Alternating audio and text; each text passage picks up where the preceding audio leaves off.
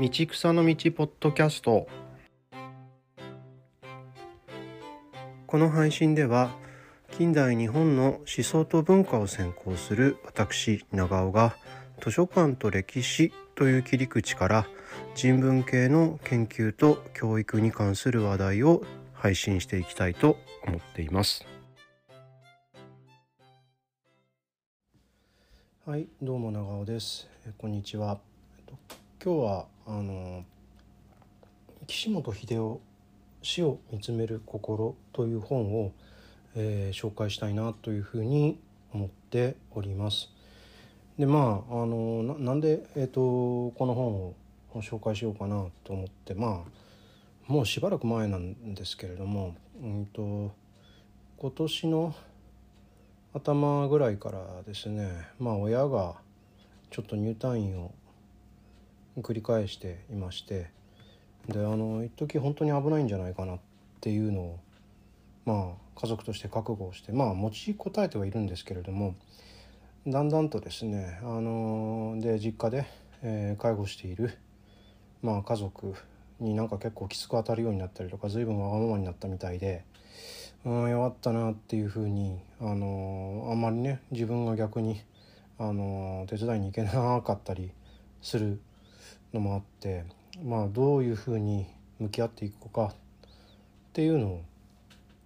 うんと考えていて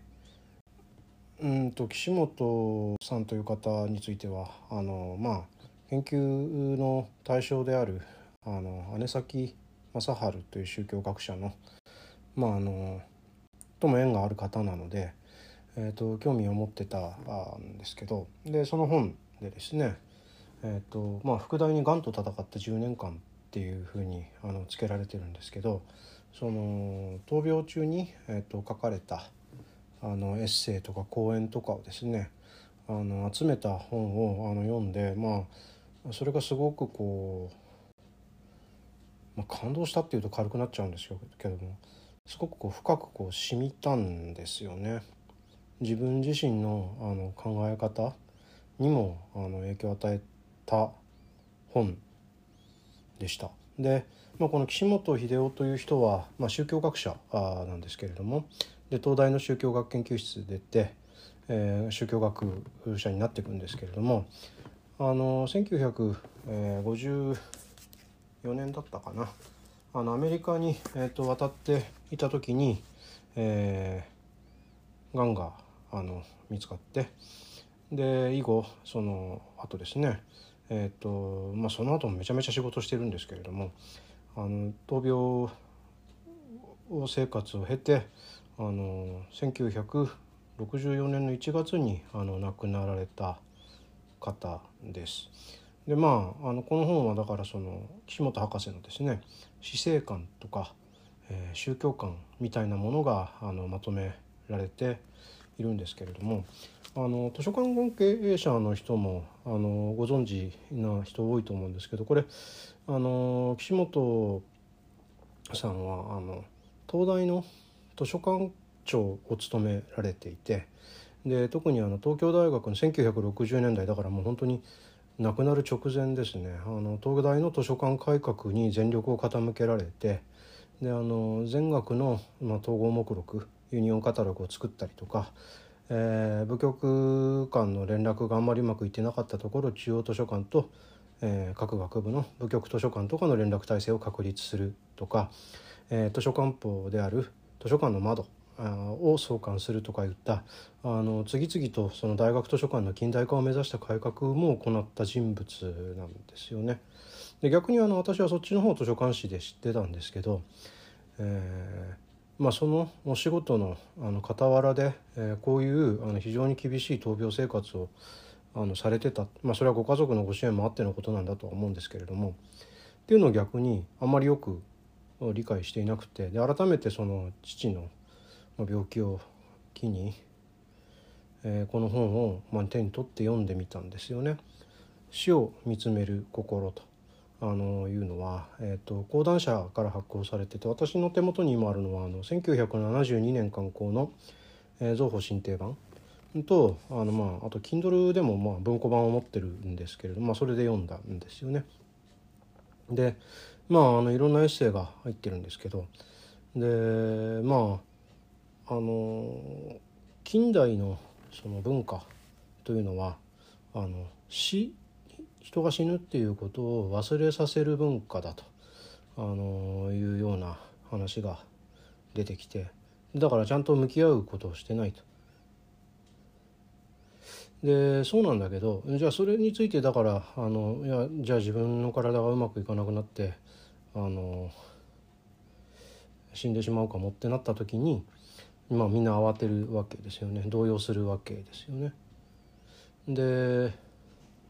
でもそれがすごい感動したんですけどちょっとその一節読んでみると、まあ、人間は長い一生の間には長く暮らした年、えー、親しくなった人々と別れなければならない時が必ず一度や二度はあるものであると。もう一生会うことはできないと思って別れなければならないことがあると。でこのような別れそれは常に深い別離の悲しみを伴っている。しかしいよいよ別れの時が来て心を決めて思い切って別れると何かしらほっとした気持ちになることすらある。人生の折に触れての別れというのは人間にとってはそのようなものであると。で人間はそれに耐えていけるのであると。で死というのはそのような別れの大仕掛けの徹底したものではないか。死んでゆく人間はみんなに全てのものに別れをつなげ告げなければならない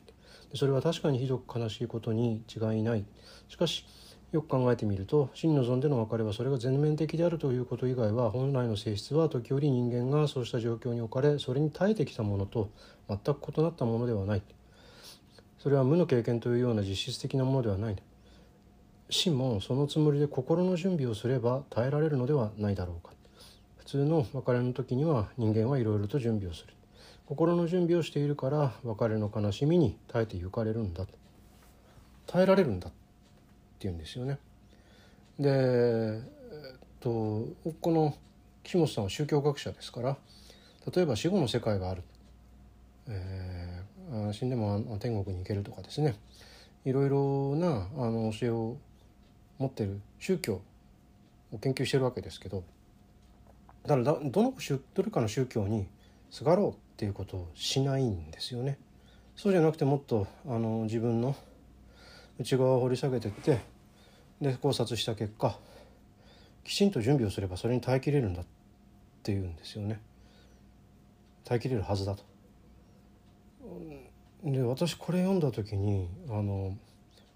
なんて強いんだろうかっていうあの、ね、これは個人の資質なのかあるいはその学問の強さなのかそれはちょっとすぐ分かんなかったんですけど、まあ、やっぱりああそうかしっかり準備しなきゃいけないんだっていうことを家族の人と向き合う時にねあの考えたのですよね。でもやっぱりあの肉体は辛いわけで例えばこの本の中にもあの肉体が辛いっていうのは空襲警報戦時中の空襲警報と似たようなところがあると。とにかく何とも言えない嫌な緊張感がずっと続くんだと。心を締め付けるんだと。でもあの自分がなったがんという病気の場合空襲警報よりも立ちが悪くて空襲警報は警報解除があるけどあのだから解除になればほっとするんだけどそれがない。ずっと気が抜けない。でこれは確かにだからなった本人にしかわからないことなのかもしれないですけどそういうふうに表現してもらえると、ね、病気になった人があのどういう何と戦っているのかがまあ見えるわけですよね。でじゃあどうやって耐えていくのか。でそれをまあ生きがいとしての仕事っていう言い方をこの本の中でするんですよね。で、まあ、仕事っていうのは狭い意味じゃなくてもっとその自分がそこに打ち込んでいってでしかも自分自身が幸せになるんじゃなくて他の人の幸せ他の人の幸福を高めるようなところにつながっていくものをそれが本当の幸福につながっていくものなんだっていうんですよね。幸福というのは自分自身の幸福じゃなくて全ての人間の幸福を含んでいる広い意味だと。でだから例えばその靴を作ってる人が一生懸命気持ちを込めて作ったら靴を作るっていうことも必ず他の人の幸福を高めることにつながっていくでそれはだから自分を打ち込んでいくだけの立派な仕事になるんだで岸本さんの場合は学者学級ですから職業としての学問という話になっていくわけですけどその自分が一生やり続けてきた学問というのは自分一人のものじゃなくて同じ道を行く他の研究者との共同の仕事で。で多くの研究者の力によって一つの学問の流れを作っているんだ。でそれは流れっていうのは私のしたささやかな仕事も合わせて自分が死んだ後もさまざまに展開しながらいつまでも流れ続けていくはずだ自分は死んじゃうかもしれないけどでもその自分の生命の代わりに自分の仕事が続いていくでそう考えるということが大きなあの慰めにもなったんだっていうふうに言うんですよね。でその中でだからこう理想を他の人自分のためではなくて他の人を幸せにするために自分は何をやるか何をやってきたかっていうことを思い描いてその理想を心に持ってその理想に向かって自分を打ち込んでいくっていうのがよく生きることなんだと。でよく生きるっていうのは、えー、その理想に向かって、えー、自分の一切を捧げ尽くすようなつもりで、えー、その理想を追求していくっていうこと。で実現できるかどうかよりもその追求していく方プロセスにこそ焦点があるんだと、えー、こういう言い方をまあいろんな形でされてる本なんですよね。まあ、だからまあすごいな。でで実際にねあの東大の図書館改革っていう大事業を成し遂げたわけですからこれはあの本当に大きなあのまあ感動を持って読み終えたんですよね深い感銘を受けたうん。大げさかもしれないけど今年読んだ本の中で一番感銘を受けたんじゃないかな現在までで。っていうぐらいのあのものです。でまああのもちろんじゃあそそれに対して、えーと、すぐじゃあ自分はあのなんていうのかなあれ自分は家族に対して、えー、どっしり構えてられるかって言ったらまだそうはなってなくて、えー、まだまだまだまだあの悩みに煩わされてるわけですけれどもでもいつかあの自分にもやってくる時、まあ、家族にもやってくるその時に向かってあの自分がどういうふうに何を理想に掲げてやっていくのか自分の幸福じゃなくて他人の幸福のために何をしていくのかっていうことはしっかりぶれずに持ってなきゃダメだなっていうのは、まあ、思ったのですね。あの今日はちょっとそういうことで最近読んだ本で印象に残ったものということで最近でもないなもう23ヶ月前かななんですけど、えーと、ちょっとご紹介をさせていただきました。えー、今日はあのこの辺にしたいと思います、えー、今回も最後までお聴きいただきましてどうもありがとうございました。